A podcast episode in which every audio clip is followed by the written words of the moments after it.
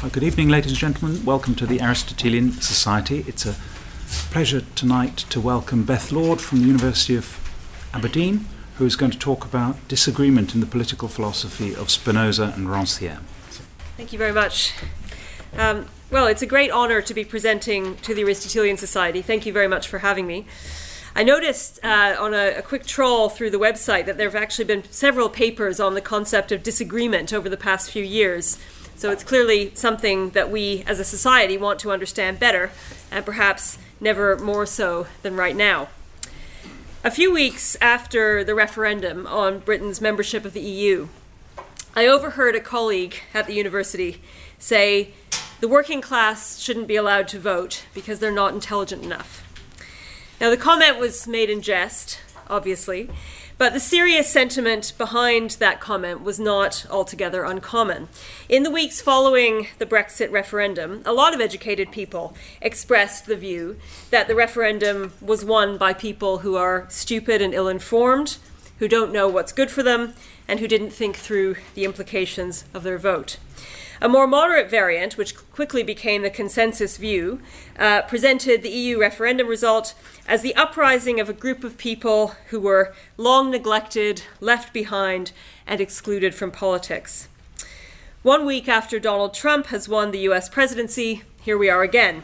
We feel outraged at the capacity of the less educated to vote against the interests of their country and the world. And we're told that this situation is explained by a group of people who feel left behind by the so called forces of globalization. A story has been concocted that blames the irrational poor and that explains away their motivations, ignoring the sizable proportions of middle and higher income voters whose support was crucial for both the Trump and Brexit victories. Now, this characterization shows how little we have moved beyond the anxieties of early modern political discourse. That the rational governance to which the social contract gives way can be disrupted by the irrational feelings of the people, leading to revolution and anarchy, is the worry that suffuses the political philosophy of Hobbes and Spinoza, among others. This counter rational force is seen as a potentiality by some contemporary continental philosophers who uphold the capacity of the people or the multitude to effect meaningful political change. According to Jacques Rancière, what is at stake is a challenge to the political order of parts and wholes. A well ordered community is a whole consisting of subordinate parts. The social contract expresses each part's willingness to be a part. But in the political moment, some part identifies itself with the whole, with the people as such. A part of society presents itself simultaneously as part and as whole of society. And this move disrupts the order of parts and wholes, bringing dissent to community consensus with emancipatory potential. Now, Rancière has quite a restrictive notion of politics that does not include all or even most struggles for power. He argues that politics, strictly speaking, exists only in those moments when a part of society identifies itself with the whole.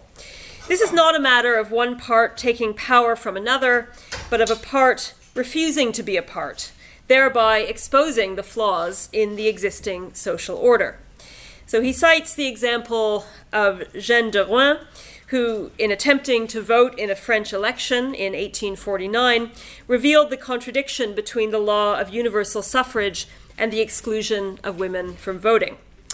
De asserted that women are not a part of the people that can be excluded or included according to the rules of the current government, but that prior to any rules, women are the people. So it's not a matter of demanding equal rights for the excluded part, but of asserting that the excluded part is not a part at all. Rancière calls this assertion disagreement. So clearly, this is not a disagreement between rational positions or an objection to particular laws or rules. It is rather a declining to agree about what constitutes social order, dissent over the logic of parts and wholes that underlies the very notion of political community. Now, this all may seem quite a long way from early modern philosophy, which, after all, is heavily invested in the political logic of parts and wholes. Spinoza understands the political community as a whole made up of identifiable parts, and he understands justice to be the proportionate distribution of rights to those parts. For Rancière, this makes Spinoza continuous with the tradition of political philosophy that suppresses disagreement in the interests of social order and consensus. Indeed, Spinoza's concept of political community is typically understood to be based on the agreement of similar beings with similar levels of rationality. Agreement describes how similar things are to one another in a metaphysical sense. For Spinoza, we agree when we are similarly determined by our essence to think and act from human nature. We disagree because we are differently determined to think and act by our material circumstances, and especially by the passions. Insofar as we agree, we rationally understand our interdependence on others and we work together as parts of a whole. But insofar as we disagree, we tend to reject our parthood and feel ourselves to be wholes distinct from and unconnected to others. So the rejection of parthood for Spinoza is not emancipating, but isolating. In comparing Rancière and Spinoza in what follows, I will elaborate on these two senses of disagreement. First, we'll look at Rancière's sense of disagreement as a revolt against the political logic of parts and wholes. And second, we'll look at Spinoza's sense of disagreement as a divergence over what is differently experienced and felt. For both, disagreement involves the rejection of parthood and the rejection of inequality, and it generates bad social feeling. But whereas Rancière sees in this potential for emancipation, Spinoza believes that it entrenches inequality and non cooperation still further. So I'll finish by coming back to our current political climate and suggest that Spinoza's sense of disagreement better helps us to make sense of this. So the first section of the paper is on Rancière. Jacques Rancière is a, for those who don't know him, a, contemporary French philosopher. Um, he he lives still, and uh, he's interested in the concepts and forces that have made political philosophy and contemporary politics what they are. In this sense, he performs a kind of genealogy upon political thought, following the path of such thinkers as Friedrich Nietzsche and Michel Foucault. This leads him to see the history of political philosophy as a suppression of politics starting with Aristotle. Democracy, according to Aristotle, gives power to those who, though free, are not men of wealth and standing and have no claim to goodness or excellence in anything, quoting from Aristotle's Politics. Rancière interprets this origin story of democratic freedom as follows After debt slavery was abolished in Athens, freedom had to be attributed to a group of people of no account debtors, that is, people without wealth or civic virtue who were without value, henceforth had to be thought of as free. So these people who had no proper entitlement to freedom, according to the prevailing law of the oligarchy, that is, people who were not counted as part of the community, were henceforth considered free. And this move forced a gap between wealth and domination. The wealthy, who had previously ruled, were now the part of the community distinguished only by their wealth, whereas the poor were the part distinguished by nothing but their freedom. This had two effects, according to Rancière. First, the question arose of who legitimately governs. That's the question of Aristotle's politics. And second, the poor became a part whose distinguishing feature, freedom, is actually universal to all people. This allowed the poor to reject their parthood and to identify with the whole, to assert that they are the people. Thus, the mere people, those of no account, become the people in the sense of the community as such. A specific part, the part that has no legitimate part in the community, becomes identified with the whole community.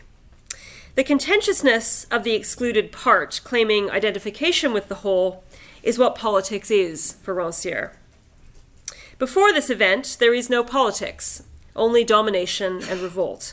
After this event, politics exists in those moments where a part of society, a part that is normally excluded from political community, rejects its parthood and identifies with the whole. Jeanne Deroin, as mentioned earlier, rejected the notion that women are an includable or excludable part of the people and asserted that women are the people. Similarly, Rosa Parks, in refusing to give up her bus seat to a white person in segregated Alabama, rejected the social order that made black people a part of the whole that could be included or excluded from it. Rancière believes that political community is wrongly understood as a whole of parts, precisely because that understanding results in a part that has no part, a part of society that might be included or excluded, and that is actually marginalized and oppressed as a result. He claims that there is politics when there is a part of those who have no part. In other words, politics happens when those who are not counted interrupt the social order by rejecting their parthood and asserting their equality to the whole. Thus, political community always carries connotations of inequality and of the potential for emancipation from it. Insofar as a community is political, it contains the inequalities and exclusions that give rise to disagreement. But in disagreement, the original anarchic equality of human beings is asserted and this is the equality of anyone to anyone else.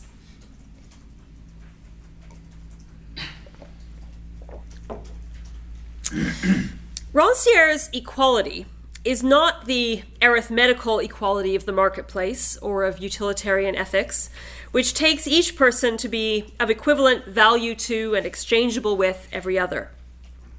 Nor does Rancière uphold the geometrical equality that grounds Aristotle's view that each person is valued in proportion to his value for the community.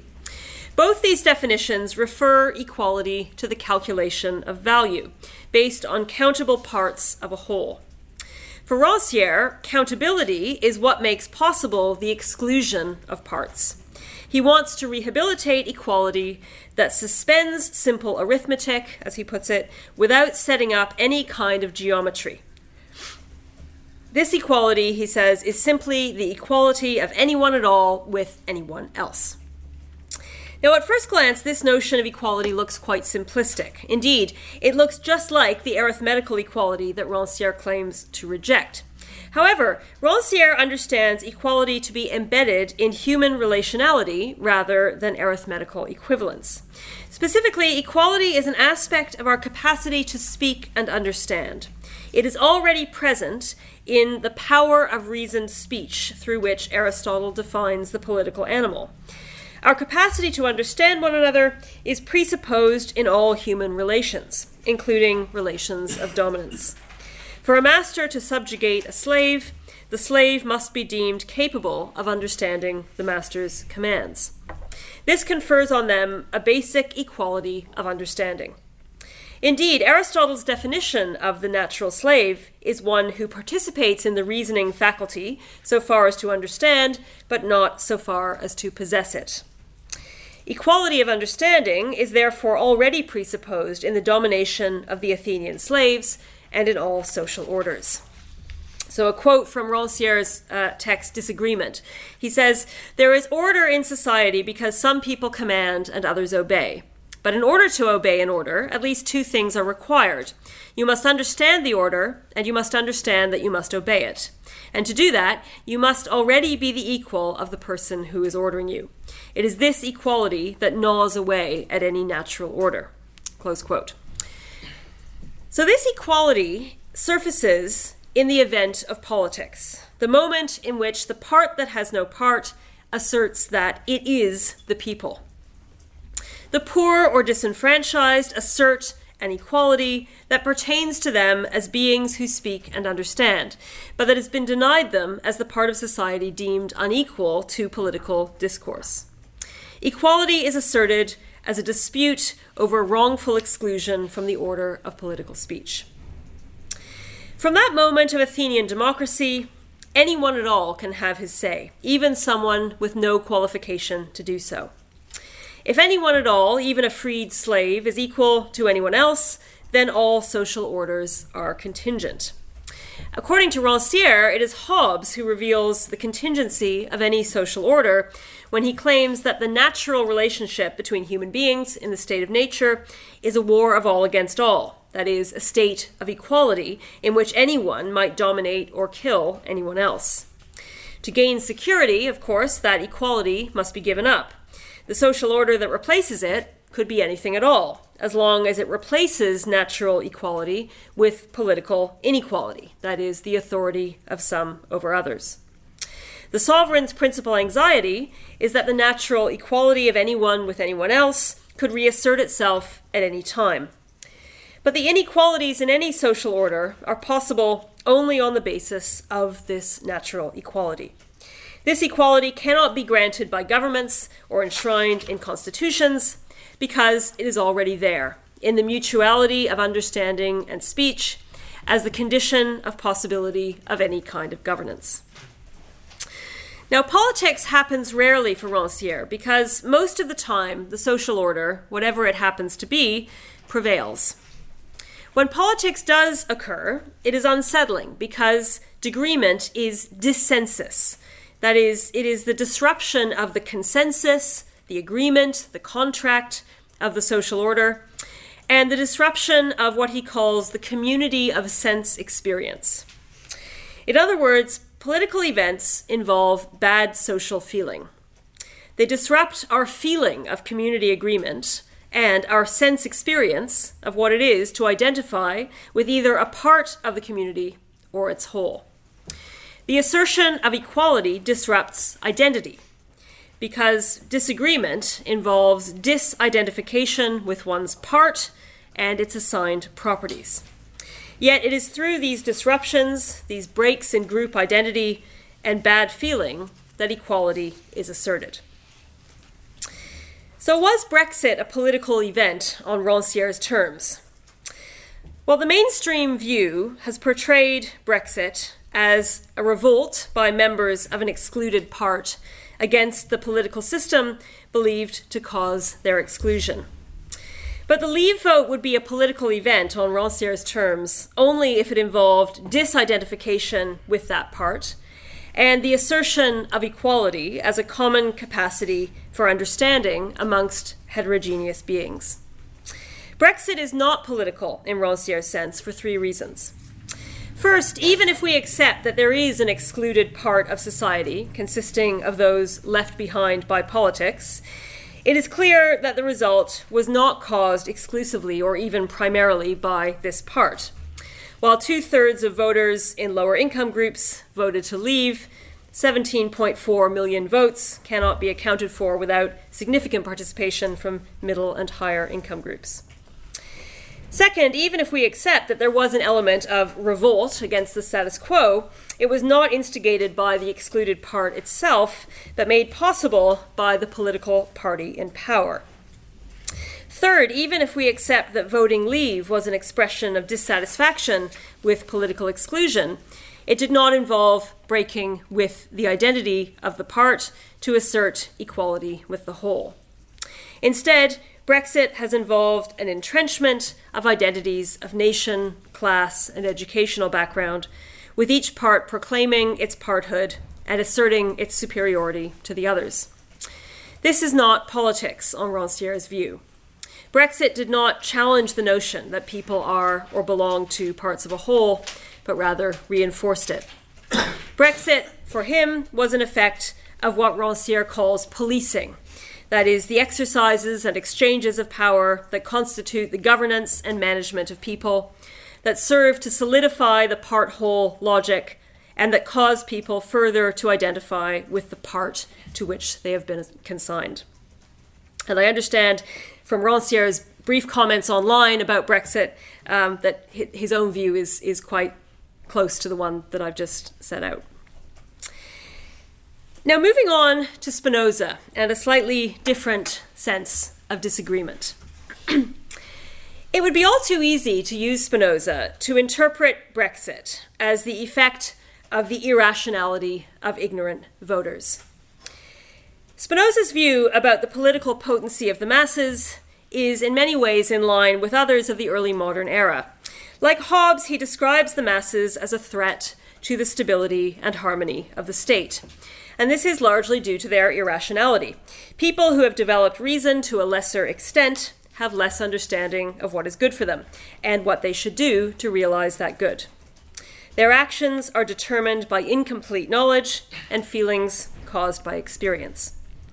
People who lack rationality do not act according to what is truly in their own interest and the interest of the community, but according to what they erroneously imagine will be good for themselves.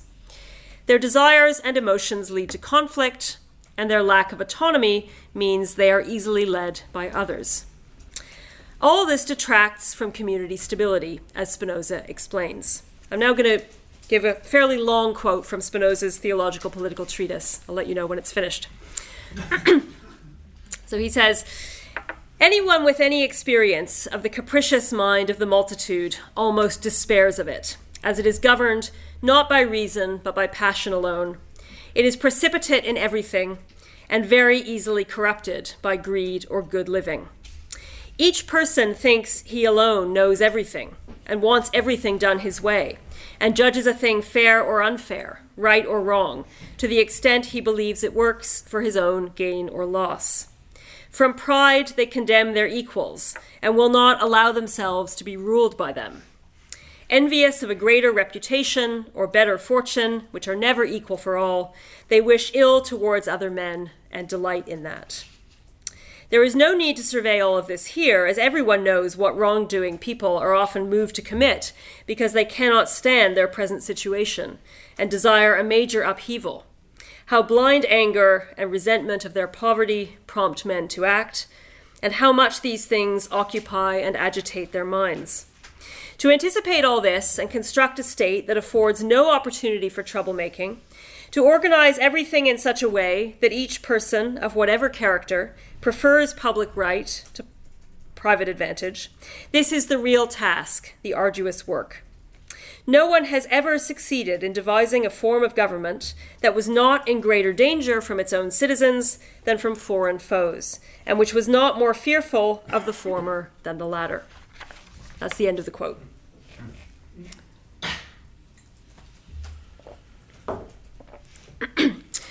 so Spinoza here portrays the irrational mob as a danger to the state.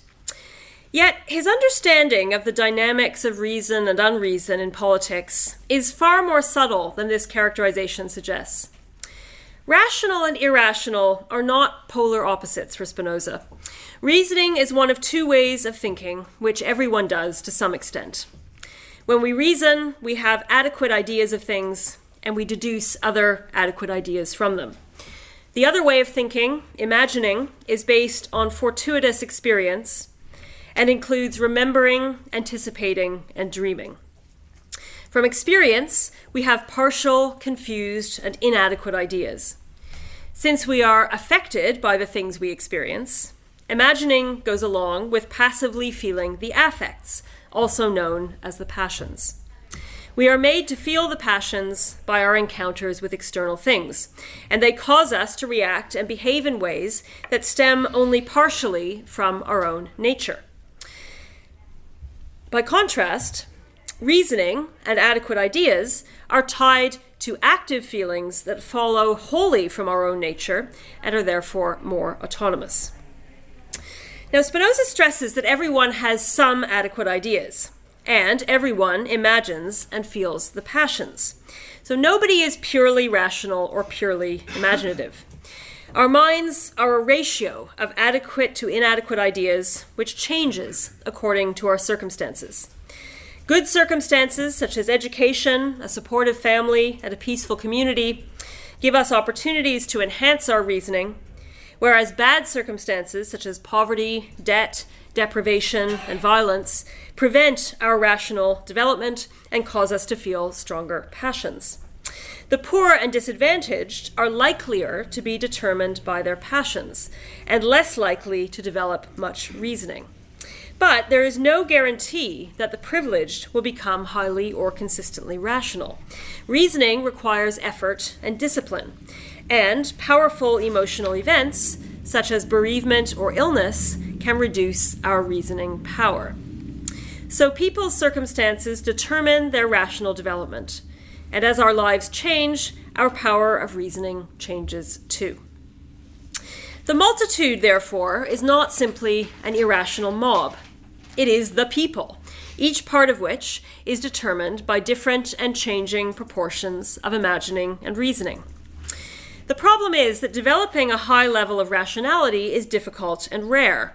So, most people in the society are determined most of the time by their own particular experiences and passions. And this leads to disagreement. Spinoza argues that insofar as men are subject to the passions, they cannot be said to agree in nature, and they can be contrary to one another. He claims that we agree in nature only insofar as we reason. So we will find agreement where there are high levels of reasoning, and disagreement where there are low levels of reasoning and the passions are at their strongest. To understand the political significance of agreement and disagreement for Spinoza, we need to look at his metaphysical account of these terms. Spinoza believes that people have a common human nature, essence, or power. He also believes that every individual, from its essence, strives to persevere in being what it is and to increase its power. So, to strive in this way is to seek one's advantage. Human essence determines us to strive for the continued existence and increased power of human nature in ourselves. In striving for goods that are determined by human nature, we strive for goods that are common to all human beings, and we agree in nature. Thus, someone who is determined by his essence to seek his advantage also acts in the interests of others and agrees with them in nature. Only reasoning enables us to understand and act according to what is essentially advantageous to us. So here's a quote from Spinoza's Ethics, Part 4. He says, It follows that insofar as men live according to the guidance of reason, they must do only those things which are good for human nature, and hence for each man, that is, those things which agree with the nature of each man. Hence, insofar as men live according to the guidance of reason, they must always agree among themselves. The more rational people are, sorry, that was the end of the quote. The more rational people are, the better and more useful they are for one another. So, politically, agreement means convergence on common goods and mutual aid towards achieving them, which leads to a stable, strong, and harmonious society. Disagreement comes about when we seek our advantage from what we imagine and feel will lead to our betterment, rather than from what we rationally know to be good for our nature. Our striving for our essential advantage is derailed by what our different backgrounds and circumstances determine us to feel, desire, and do. This derailment is more powerful and long lasting the less reason we have developed, and the stronger our passions are. Our different circumstances cause us to differ in our affective responses, and thus in our judgments about what is good and bad for us. So here's another quote from the Ethics Spinoza says, Different men can be affected differently by one and the same object and one and the same man can be affected differently at different times by one and the same object. Because each one judges from his own affect what is good and what is bad, what is better and what is worse, it follows that men can vary as much in judgment as in affect. That's the end of the quote. To the extent that our experiences and feelings motivate our thinking and acting, what we strive for differs substantially. Through the different conditions of our lives and our different experiences, we can be contrary to each other and disagree in nature. Politically, disagreement is destabilizing because we do not converge on common goods or help each other to achieve them. Instead, each individual strives in a different direction for what appears to be good for her, frequently leading her to conflict with the striving of others. We all strive for uncertain goods, which seem to reflect our own experience and satisfy our own feelings. Disagreement can cause us to desire the same scarce resource, It can cause us to resent those who appear to stand in our way and to envy those who appear more successful. Disagreement can also cause destructive, joyful passions. The more we reflect on our differences from others, that is, the more we consider our own circumstances and striving to be specially distinctive, the more likely we are to affirm and love our own distinctiveness. And Spinoza thinks that that can have deleterious results. Here's another quote from the Ethics Joy arising from considering ourselves is called self love or self esteem. And since this is renewed as often as a man considers his virtues or his power of acting, it also happens that everyone is anxious to tell of his own deeds and show off his own powers, and that men, for this reason, are troublesome to one another. From this it follows that men are by nature envious, or are glad of their equal's weakness and saddened by their equal's virtue. For whenever anyone imagines his own actions, he is affected with joy, and with a greater joy, the more he can distinguish them from others and consider them as singular things. So everyone will have the greatest gladness from considering himself when he considers something in himself which he denies concerning others. Close quote. Disagreement can cause us to rejoice in what we perceive to be our unique characteristics and actions. This makes us feel other powerful passions, pull further apart from others, and reject or ignore our commonalities with them. All of this is contrary to our true advantage. Disagreement is irrational in that it arises from diminished reasoning and leads us to strive for what is not truly in our interest. Yet this is our primary mode of being. Most of us, most of the time, do not act in our own interest, although that is exactly what we imagine and joyfully affirm ourselves to be doing. Spinoza thinks that when we agree in nature, we cohere as parts of a whole human community. When we disagree in nature, we revert to thinking of ourselves as sovereign wholes. And this too is underwritten by his metaphysics.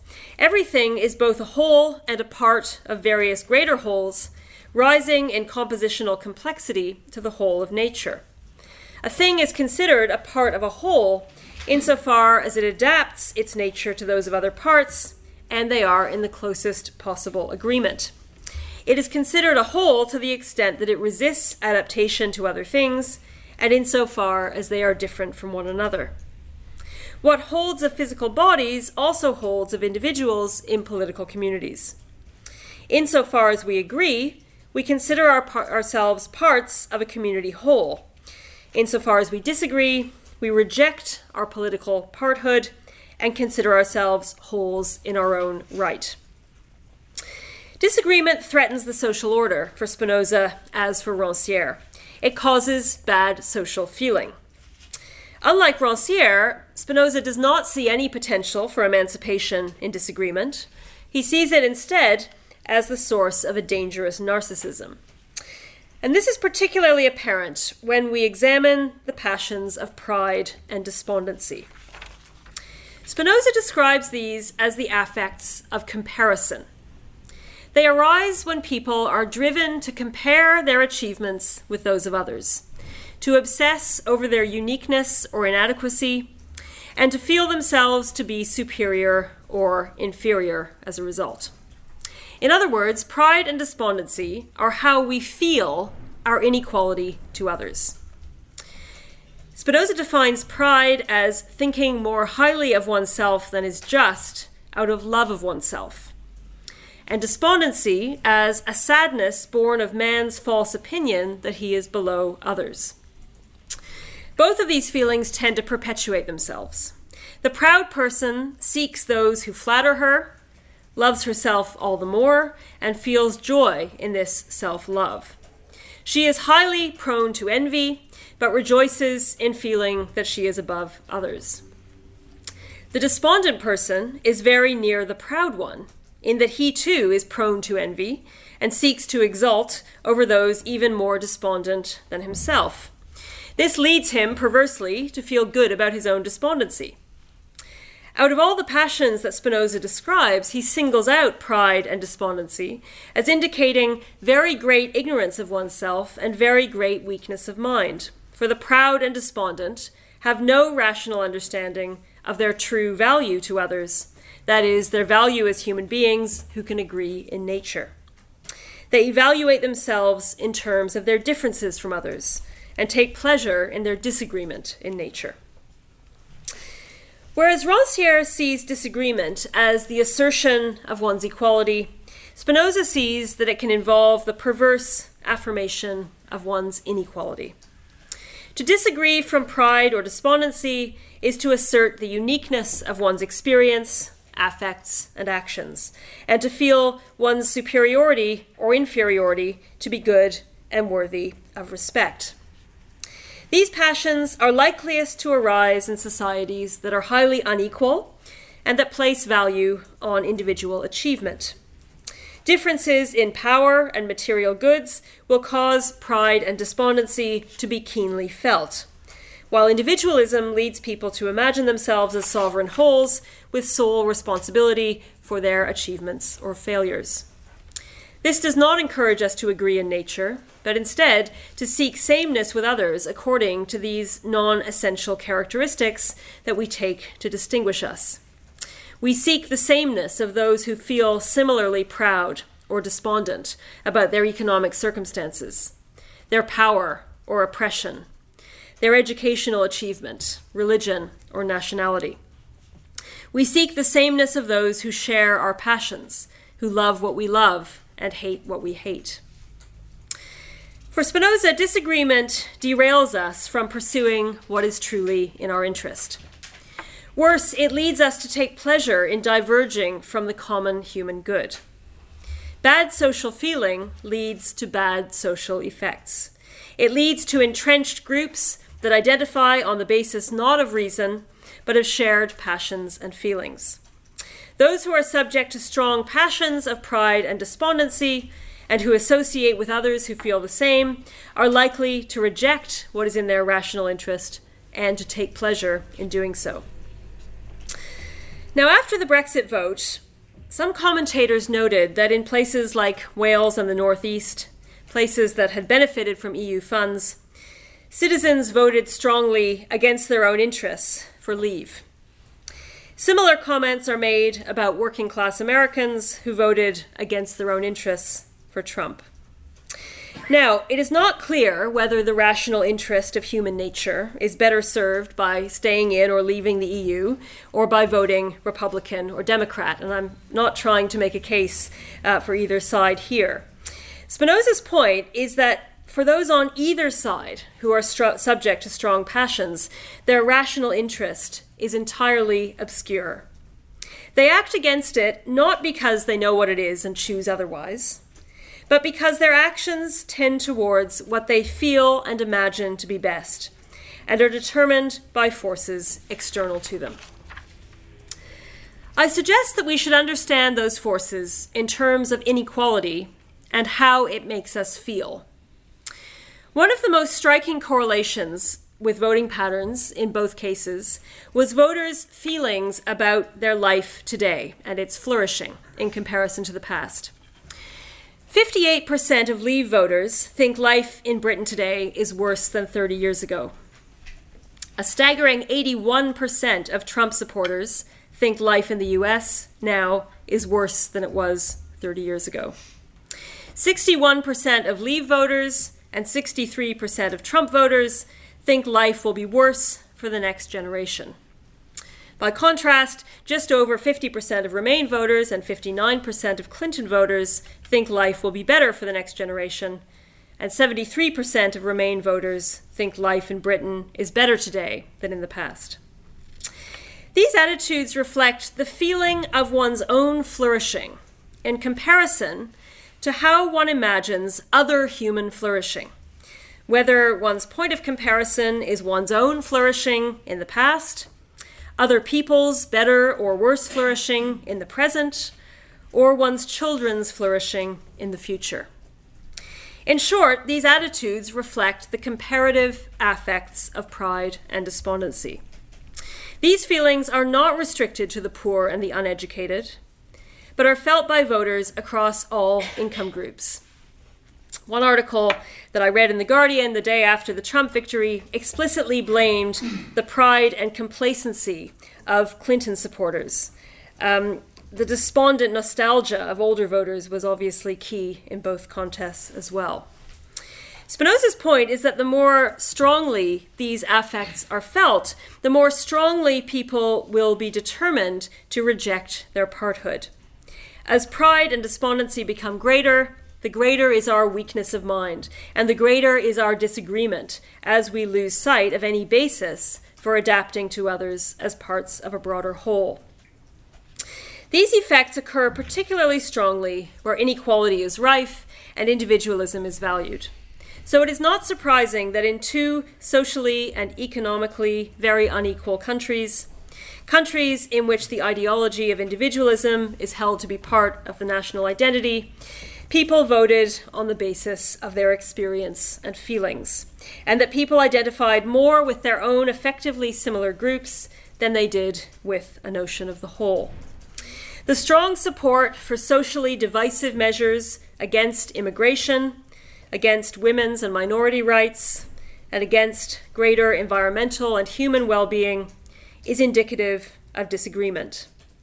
Voters rejected their parthood of a larger whole and instead affirmed the sovereign wholeness of themselves and the group with which they share the same experiences and feelings. This reflects how the feeling of inequality can perversely lead to the affirmation of inequality and therefore its persistence. Those who won were determined by the experience and feeling that their lives were getting worse. This despondency quickly turned into the exultation of victory, but on Spinoza's prediction, deeper despondency and more non cooperation will be the outcomes. We in the UK and the US have experienced a great deal of bad social feeling over the past six months. There's no sign that this feeling will disappear.